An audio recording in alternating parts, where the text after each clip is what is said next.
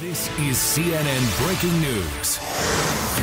And this is a Fox News alert. Some We're coming on the air with breaking news, very sad news to tell the sports world. The LA Times is reporting that retired Los Angeles Lakers basketball star Kobe Bryant has been killed in a helicopter crash. It happened this morning. Good evening. Welcome to ESPN Sports Center. Zubin Mehenti. I'm Michael Eaves. Breaking news. January 26th is the anniversary of Kobe Bryant's death. In the days, weeks, and months that have followed, here on Rejecting the Screen, Adam Stanko and I have spoken to so many connected to Kobe. This is part two of our two part Kobe Stories series on Rejecting the Screen.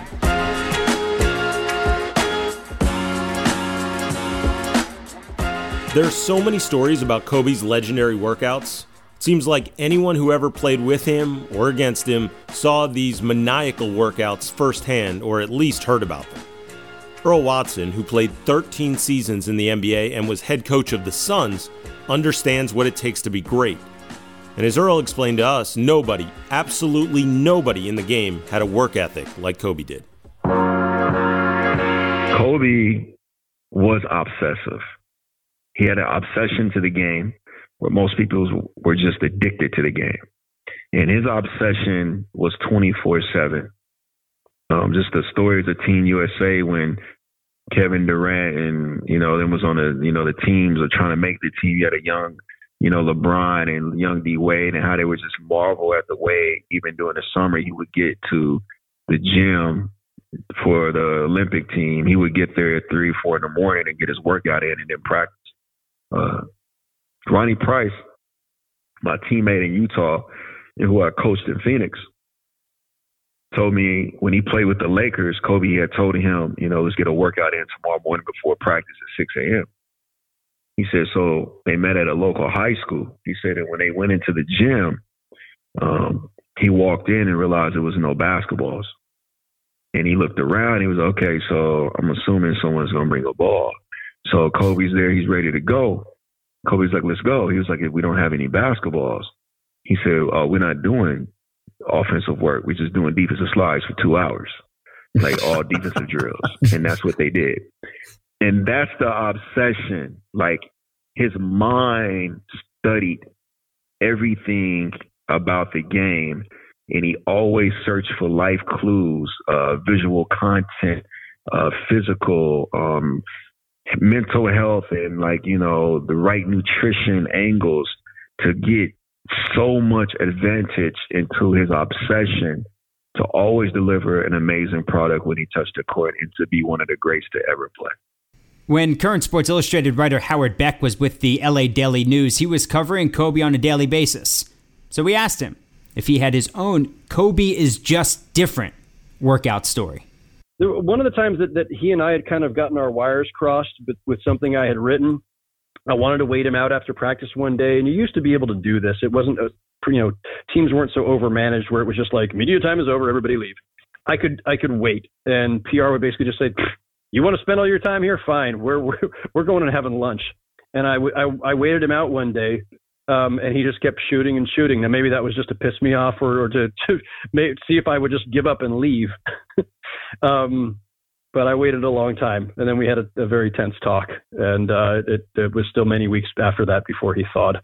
Um, but that's more of a uh, that's that's not exactly the right story, I guess. But it is. I mean, it, it, it the dude worked his his tail off. I think when we talk about you know Kobe or anybody else being pathological, unless they're doing the and Kobe did this once too. I think we were in Miami where he did one of those. You know, you, you you're you're back in the press room and somebody pops their head and says, "Hey guys, I don't know if you're aware of this. Kobe's back out on the court shooting."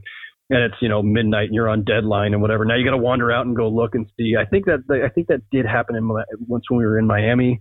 But uh, uh, most of what guys do when they are obsessive about the game is is so far removed from anything that we're going to witness. Right? It's it's what they're doing in the off season. It's what they're doing sometimes at five in the morning because you know if you're Kobe, you never actually sleep. But it's not it's not stuff that we're going to witness firsthand for the most part. But many did witness it firsthand. One of them was Lindsey Hunter who played 17 years in the NBA, many of them as Kobe's opponent, and one in the 2001 2002 season as his teammate. They won a title together. So, as Lindsey told us, he had unique insight into these legendary workouts. Well, of course, playing with him, I, I, I witnessed it firsthand, you know, um, some of the things and how long and, and um, torturous that he would just go at it. But I, I think the best one is when I was actually, when I was with the Bulls, um, at the end of my career, um, and, and I was I would always get to the arenas early, you know, because I, I would try to beat traffic and all that stuff in Chicago. And the arena was was dark, and I would always walk through the back tunnel in Chicago. And I heard a ball bouncing, and this is like hours before the game. And so I'm I hear the ball bouncing, but I see the lights are, are off, and I'm like, what? Who the heck is out there? So I I walk around, and it's Kobe all you know, you barely could. I mean, it was enough light to see a little bit, but it wasn't a lot of light, you know. Mm-hmm. And he was full sweat going at it, and I'm like, man, what are you doing? you know. And he was like, I'm, I'm getting ready for the game, and I was like, oh snap. So I walk, I walk by, and I go in the locker room, and I tell Pete Myers, I was like, man, we're in trouble tonight. He was like, why? Why you say that? I said, man, Kobe out there in a full sweat, man. It's like four hours before the game. I said, this dude is going to murder us tonight. Sure enough, they're like 20 in the first quarter. but that's just, that's just, man, his, his desire and drive was, was crazy. It was crazy. Yeah, it was crazy. Another one of his teammates, Robert Sacre, was also a close friend of Kobe's. He shared with us this incredible little anecdote about working out with him for the guys who worked out with him, you have to be patient. That's the thing I've heard. When guys work out with him, you will do the same shot for an hour. Consistently the same shot, like jab, shot, jab, shot. You'll do that for an hour. Just that's it. Your mind where like you can't get distracted. You got to know, okay, I'm doing this for a reason because he will consistently work that one shot over and over and over again until until that hour is up, and then he'll make a, another shot where he's just doing the same shot on the same place on the court over and over and over again. One final story about Kobe's almost incomprehensible drive and work ethic didn't take place over a shooting drill or a defensive slides drill. Actually, it wasn't on the court at all. It was during the creation of the aptly titled Mamba Mentality book that Kobe put together with Hall of Fame photographer Andy Bernstein, who you may recall from earlier was the photographer Kobe admired from all of his childhood posters. Bernstein and Bryant grew to become friends, and 20 years after they met, they co wrote, or maybe more accurately, co produced Mamba Mentality. And Andy Bernstein is in the Hall of Fame. If you've seen any picture in the NBA that you absolutely love, he took that picture. And this guy is a legend. And as Andy told us, Kobe approached this project with the same ferocity as he did during all of those lonely, intense workouts. So when he retired, and I, um, I was about to, well, I wanted to do this kind of coffee table book of like my favorite pictures of him. Um, that's not the book he wanted to do. He wanted to do a book with me, which was incredibly generous, but um, he wanted to do a book that would let people behind the curtain, you know. And the way he broke that down was um, what is the process that he goes through on a daily basis and the craft of basketball. So the process being all of the um, mental and physical preparation that he has to do, how he takes care of his mind and body, how he recovers from injury, uh, how he deals with injury, you know, um, and then uh, you know all of his weight training, things like that. Um, and then craft has everything to do with basketball. You know, the actual craft of being this incredibly elite basketball player. Um, so it got to the point where he was asking for photos of very, very specific things that would be a teaching tool, really, to young players, to coaches, parents, whoever, or even just the general public who just wanted to know you know, really what greatness meant, you know, what's behind it. And I would make prints for him of certain photos and give him a Sharpie and he would circle things on the photo, like where his legs were or where his eyes were or his elbow or all kinds of stuff. And we left that in the book. We actually left his, mm-hmm. you know, physical writing on the pictures in the book because, you know, it's coming right from him. I mean, it's not anyone describing him. It's not anybody, their opinion of him. It's him talking about him. so that's what made the book incredibly personal and special because it was him telling his story about what made him tick, right? Um, complemented and illustrated through my photos. And, uh, you know, I'm incredibly, I can't even, use, the word grateful doesn't even cover it. But, you know, the fact that now the book, after the tragedy of losing him, is really a bridge. It's an incredible vehicle for the fans out there to stay connected to him because it's in his own words, you know, and it's, it, and that's a beautiful thing for me to see.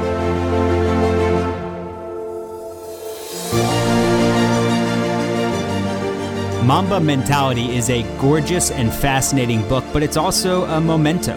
Andy and Kobe fans will always have the book to remember him by.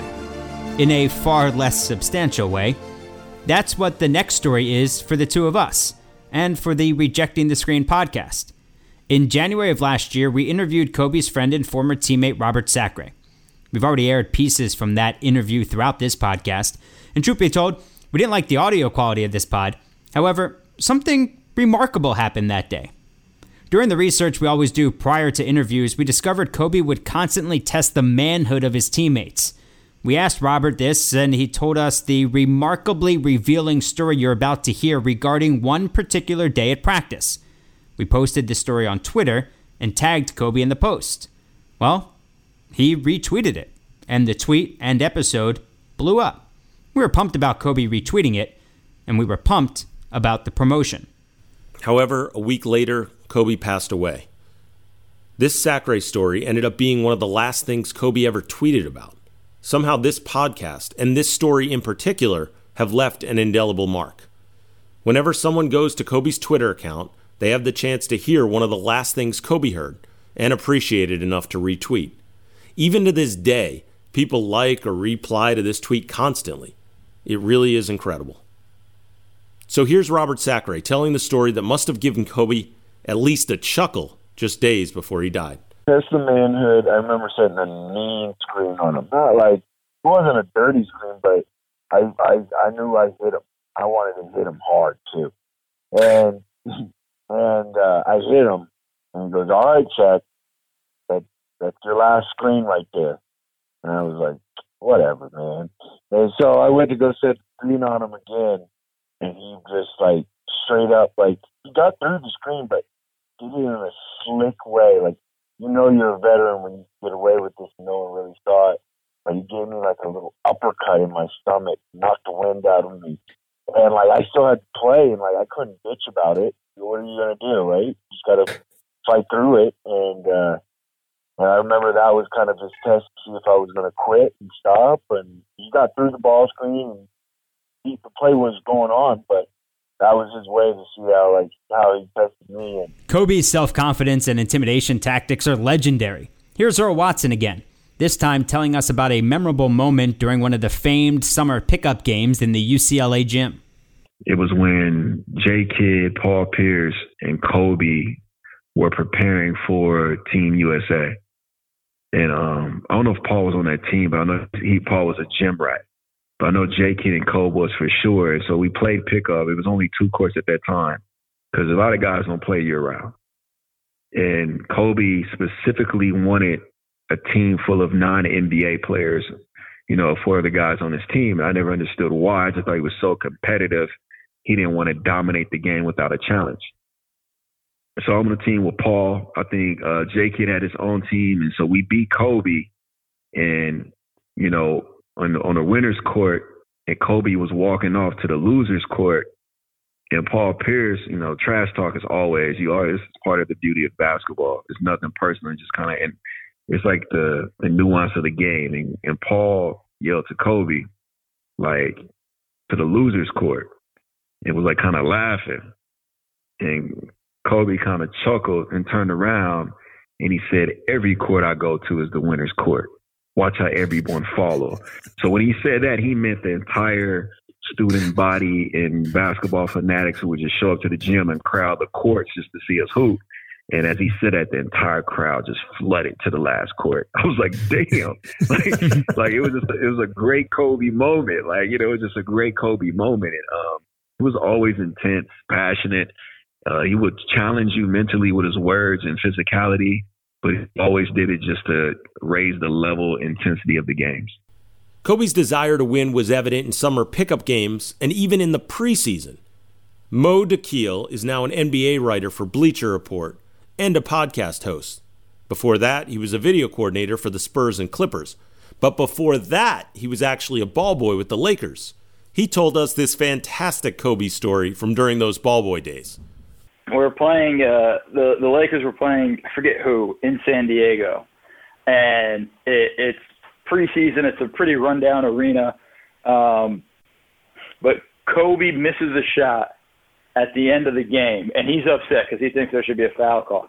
And I, before the game, and this is before Donaghy and the whole, you know, the, the there's a, it's not allowed anymore, but like referees would have, you know, charities or whatever, and one referee had a Kobe jersey that he needed signed for his charity, and Kobe he already worked it out with Kobe and his group. Kobe knew after the game somebody was going to give him this jersey to sign, and apparently that was going to be my job. So after the game, I go to the referee, I grab the jersey. Um, I go to Kobe, you know, and, and Kobe's pissed. He's pissed at the refs because they blew the, the. He feels like he should have gotten a foul call and gotten to the line. And he, you know, he signs the jersey and he just says, in not the nicest words, um, tell those guys that I understand it's preseason for them now as well. I expect that call in the uh, in the regular season. I'm like, oh boy. Um, walk into the referee's locker room. I hand the jersey to the ref, you know, and I go like, "This comes with a message, though." And like all three refs kind of perk up, and they and they look at me, and I say it word for word. There were a few curse words in there and things like that, and and you know, one of the referees goes, "Tell Kobe he is not allowed to jerk it off eight times and think we're going to give him the sh- give him the foul call because he you know that era where Kobe would just pump fake 15 mm-hmm. times, get a guy up in the air and then go up with it. And I'm like, oh, okay. So now I'm walking back, and Kobe's doing media at that point. So I just kind of, you know, do some ball boy stuff for a second. Then then I, I keep looking to see when media is done with Kobe, and it seems like they're never going to go away. So I kind of just stand nearby, and and you know, when they park, Kobe looks at me. I go like, they have a return message, and and, and, and, and I tell him that, and, and, and I forget what he kind of said, but he just said, no. He's like, tell them this has to be called. So I, and he's adamant about it. And I'm listen. I'm at this point 21, 22 years old. I'm not going to say no. Run in the locker rooms. I tell that to the ref, and the referee says, no, no, just just tell Kobe to forget about it just ask him what's he going to name his kid because it, it was just announced that his his wife Vanessa was was pregnant. I believe it was their first child. And I go running back to Kobe and I tell him that, and he just kind of says it's not going to be named after any of them.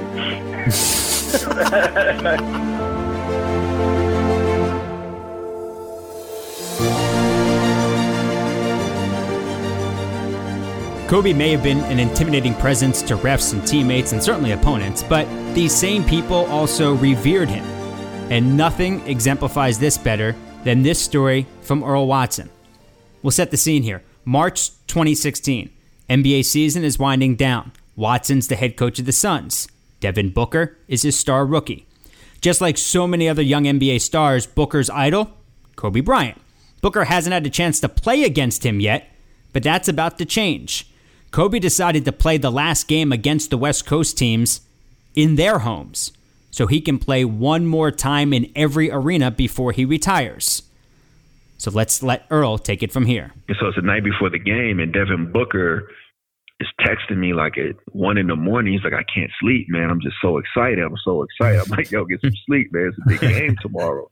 Uh, you know, I'm coaching Phoenix. I'm, I'm not I'm not I'm not that far removed from reality. If I lose this game, I could get fired just for losing to the Lakers. That's how it works. you get fired, right? So, so like, dude, get some sleep. I need you. It's like I have you and like three G League players. We have to be where we have to be ready to go.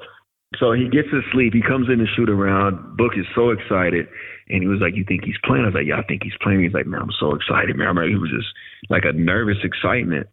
And um it was it was so funny. In front of our bench, Devin catches it in the mid post. Kobe's defending him. And Devin tried to hit him with his own move and Kobe blocked it playing against Booker tonight. I mean, he, he went straight to my move. The first time he caught it, like, yeah, you're not gonna beat me on my move, man. Like you know.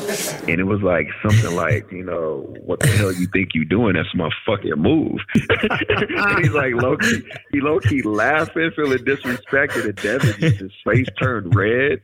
And I think it was the greatest moment in Devin Booker's life. Like even though he blocked it, you could just see it coming, like the rocker fadeaway move, and he was like. But I mean, it was it was it was it was great to see. It was absolutely great to see, because I remember I you know I used to I did the same thing with MJ. So after the game, I actually posted the video. Um, Kobe has already always had this amazing mutual respect for each other.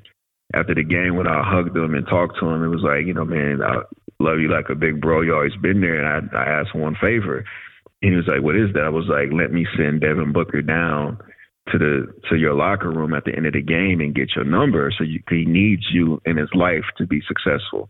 Like there's only so much I can give him, right? But you can give him that that that next level mentality, and it's coming from you. Is going to change his life." I was like, "Yeah, sit him down." I was like, "Cool, man. I see you throughout the summer and off season." And like, you know, literally, I sent Devin down there, and um, a year to that date, well, when he went down there, he signed Devin's shoes and it said be legendary. And a year to that date, it was literally the next day in Boston before the game. It was a day later, a year and a day later. I went to Dev before the game. I was like, be legendary because what I knew was that he Dev always celebrated that moment. And that's the same game Devin had 70 in Boston. Can't make that stuff up. Long before Watson and Booker ever got to Phoenix, Shawn Marion was a four time All Star with the Suns. He was a dominant wing on both sides of the floor. And during the 2003 2004 campaign, Marion's Suns team had won just 29 games, and Mike D'Antoni had been brought in midway through the season. He was the perfect coach to turn things around, but the roster obviously needed some tweaking. That summer, they signed Steve Nash and Quentin Richardson. Over the next six seasons, they went on to win the Pacific Division three times, reached the Western Conference Finals three times, and Nash, well, he earned two MVP awards. Nash's deal, six years at $65 million, was obviously worth every penny. But an oft forgotten fact signing Nash meant the Suns essentially eliminated themselves from signing Kobe Bryant. Kobe was 25, fresh off a finals loss to the Pistons, and he was in the midst of that aforementioned ongoing quarrel with Shaq, and he was a free agent so the timing was right for an up and coming team to make a move. The Suns were reportedly ready to give him a six year deal worth more than 100 million, but he decided to re sign with the Lakers on a deal worth 136 million over seven years. But what if the Suns hadn't signed Nash and Q Rich? Could they have really gotten Kobe to come to Phoenix? We asked Shawn Marion that very question. You know what? Um, it's possible. It's possible. But I mean, like you know, playing for the Lakers is like playing for the Cowboys, uh, football. I'm saying that's that's just is what it is, and and uh, you know, we, that's the only level you really can compete them with to a certain degree. But I mean, it's possible. I mean, listen, you know, I think um, you know it was some great pieces that we had there, and uh, I think he could have definitely added to that, and we could have done some magical things stuff, you know. And uh, it just it just unfortunately didn't happen. Were you trying to recruit him? Oh yeah, I would always. who, who, who, why wouldn't I? no, of course. Like, he's a true competitor. Like you know, I, I love playing against Kobe. You know, I think uh, you know that's that's one of the things I, I love. When he laced him up, he came to play. He wouldn't know uh, I'm taking the night off. No, I'm, he came to play. I love it. Dahntay Jones also knew Kobe always came to play. Jones was a 13 year vet who wore eight different NBA uniforms. He reveled in playing against Bryant one of the league's most tenacious defensive players facing one of the elite offensive talents of all time. They had one of their famous battles late in the 2012 2013 season. With 10 seconds left to play, the Lakers were down two to the Hawks. Kobe rose to shoot on the baseline. Jones contested. There was some contact. Kobe landed awkwardly. Yeah, I think so. The shot clanked off the rim. Okay, apparently that's what it is. Kobe just in pain a bit. We got Indiana in a couple of days. Anybody battle through it. It's this guy right here. But you're right, Stu. That was about as good a look as Kobe's ever going to get. Boy, just does a great job of getting to the spot. And then Dahntay Jones like walked under him a little bit. And that's why when he jumps and comes down, he doesn't have the floor. The Hawks won the game, but Kobe had a severely sprained ankle and a boatload of frustration. Kobe tweeted about the incident, saying, quote, 17 years, countless fades. This has happened twice. Jalen and now. Kobe was then quoted as saying, I can't get my mind past the fact that I have to wait a year to get revenge. So he asked Dahntay, what was the next conversation the two of you had? Had nothing to do with that. And mind you, that incident that incident actually hurt hurt my feelings more than anything because you understand like Kobe's one of AI, Kobe, Michael Jordan. Um, those are the guys that I look up to. So every time I got an opportunity to compete against them, like I was always going over and above because when you're when you look up to somebody, like you're just trying to prove your worth. You understand what I'm saying? Mm-hmm. So yep, yep. So you you want you want their stamp of approval, and so I've always those matchups always taken them like super serious and always wanted to compete at a high level. Um, and then like when he said that he Jalen Rose me after the game, I was like, listen, number one, I was under a lot of stress before that game because I just got traded from Dallas, didn't know their offensive, didn't know Atlanta's offensive schemes, um, wasn't really playing much in Dallas. So trying to work my way back in shape, and then you get a, then you get like right before the game, oh, you're starting, Kobe's coming to town, and you're starting because DeShawn Stevenson doesn't play back to back. Oh, okay. So then now I'm trying to download a full offensive scheme and a full defensive scheme of how we're going to deal with one of the best scorers of all time. Okay, so now I'm trying to figure this out, and then he starts the game off like 0 for 10 he shoots. I think he finishes. He finishes the quarter at one for eleven. So if I was going to hurt, if, you, if, you, if you're really going to hurt somebody, you start that off early because you just don't want to deal with 38 minutes of this guy. Mm-hmm. Yeah. So why would you? Why would you hurt them on the, the last second? Wouldn't you just knock him out early so you don't have to deal with him and they have to go to the next guy? So I dealt with 38 minutes of uh, uh, uh, 30 plus minutes of just battling with this guy who who kind of got hot in the third quarter when I wasn't when I was out of the game, and then when I came in, I guess he had a tough three pointer on me. But now you guys had let him get back in the game. I guess Kyle and them had let him get back in the game. Okay, cool. So now I have a tough another tough job when I had when I kept him at bay for most of the game. And then we get to the fourth and it's an ISO and I'm like, okay, this is what this is what as a kid, like you you want nothing more than this. For game, you and Cole, you take pride in your D, he takes pride in his offense. And my whole my whole job was to just make sure he does not get a clean look. Make sure you contest. Make sure you get a hand in his face. That's all. So to pinpoint, I know you can slow motion and do a whole bunch of things at that point, but to pinpoint an opportunity where I never even felt him touch my foot, that's why I was super animate after the game because, like, I didn't feel anything. I didn't feel him touch the back of my foot, placing my foot under him. Nah, maybe Jalen did it on purpose, but me, I had more respect for him and and than than anything in the world at that point in time. And when he said that, that kind of put a lot of pressure on me and my family because at that point in time, for like another, I was standing in a hotel because I just got traded. We had to have 24 hour security, death threats to my to, to, to my family members on, on, on social media. Like it just heightened a bunch of things that never was my intention. A memorable Kobe moment, and we found it particularly interesting to hear it from the other side. But we included it in this podcast because what happened next gives some insight into the man Kobe became later in life. It started when I asked Dahntay if they ever talked it out. There's no talking it out. I guess his emotions after the game, he may have thought something, but he let it go.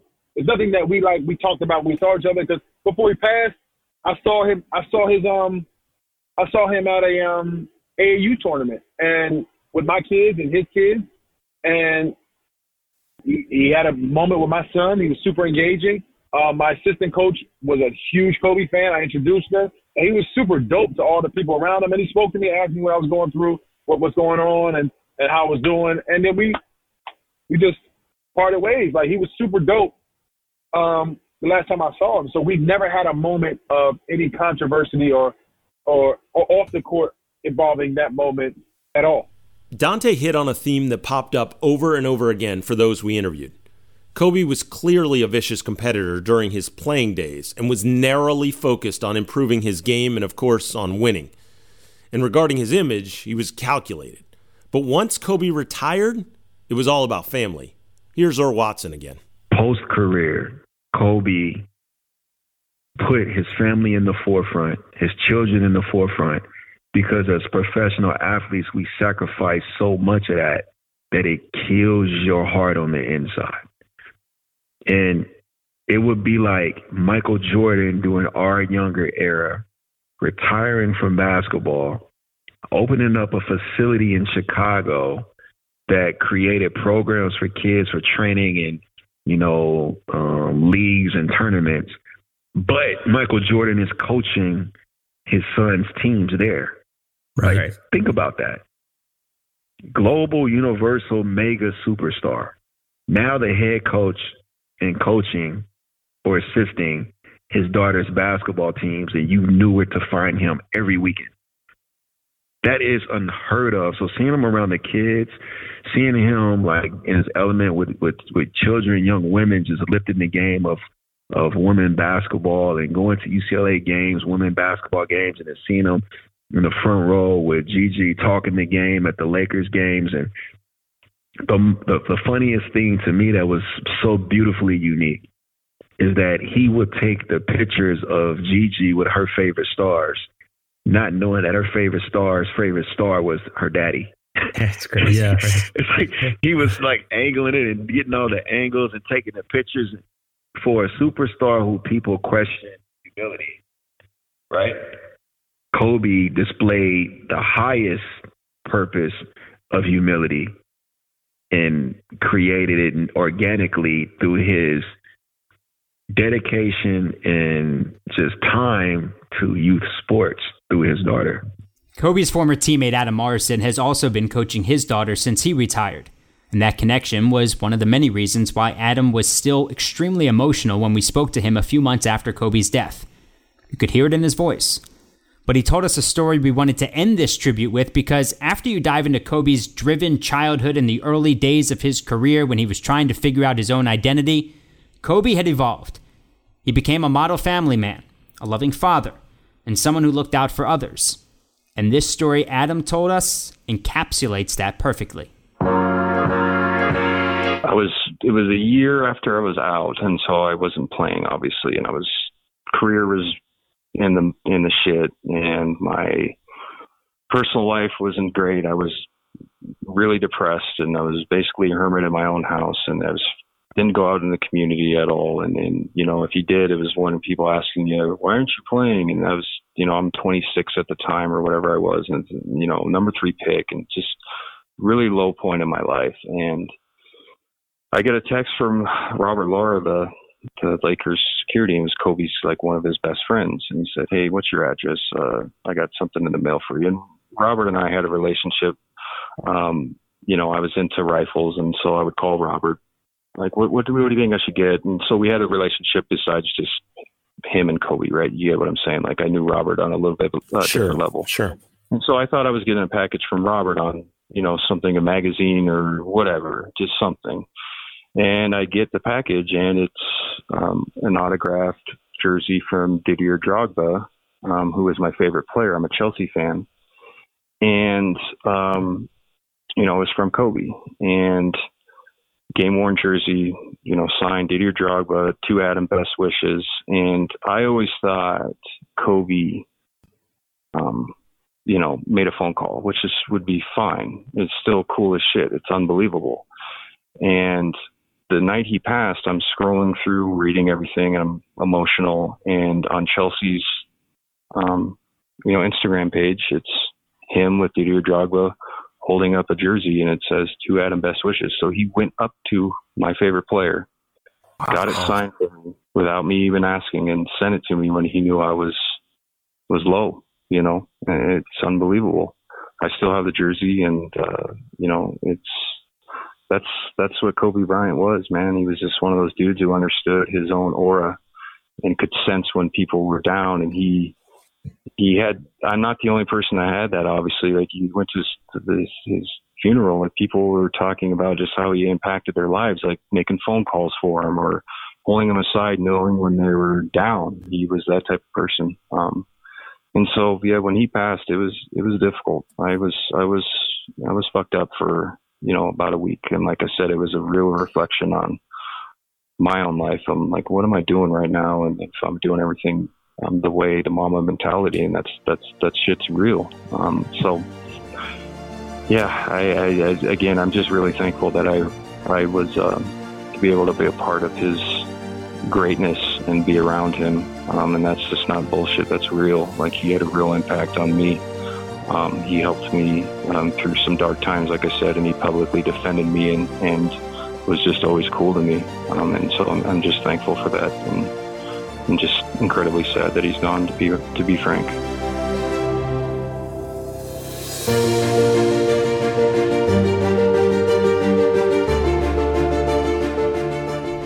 It's heartbreaking to think back to a year ago. A moment we'll forever remember where we were, what we were doing, who told us that Kobe, Gigi, and seven others were killed. You know, I, I, I, I hope that tonight is not, you know, you, guys know that, you know, if you do the work, you work hard enough, dreams come true. You know that, we all know that. But hopefully what you get from tonight is the understanding that um, those times when you get up early and you work hard, those times when you stay up late and you work hard, those times when you don't feel like working, you're too tired, you don't want to push yourself, but you do it anyway. That is actually the dream.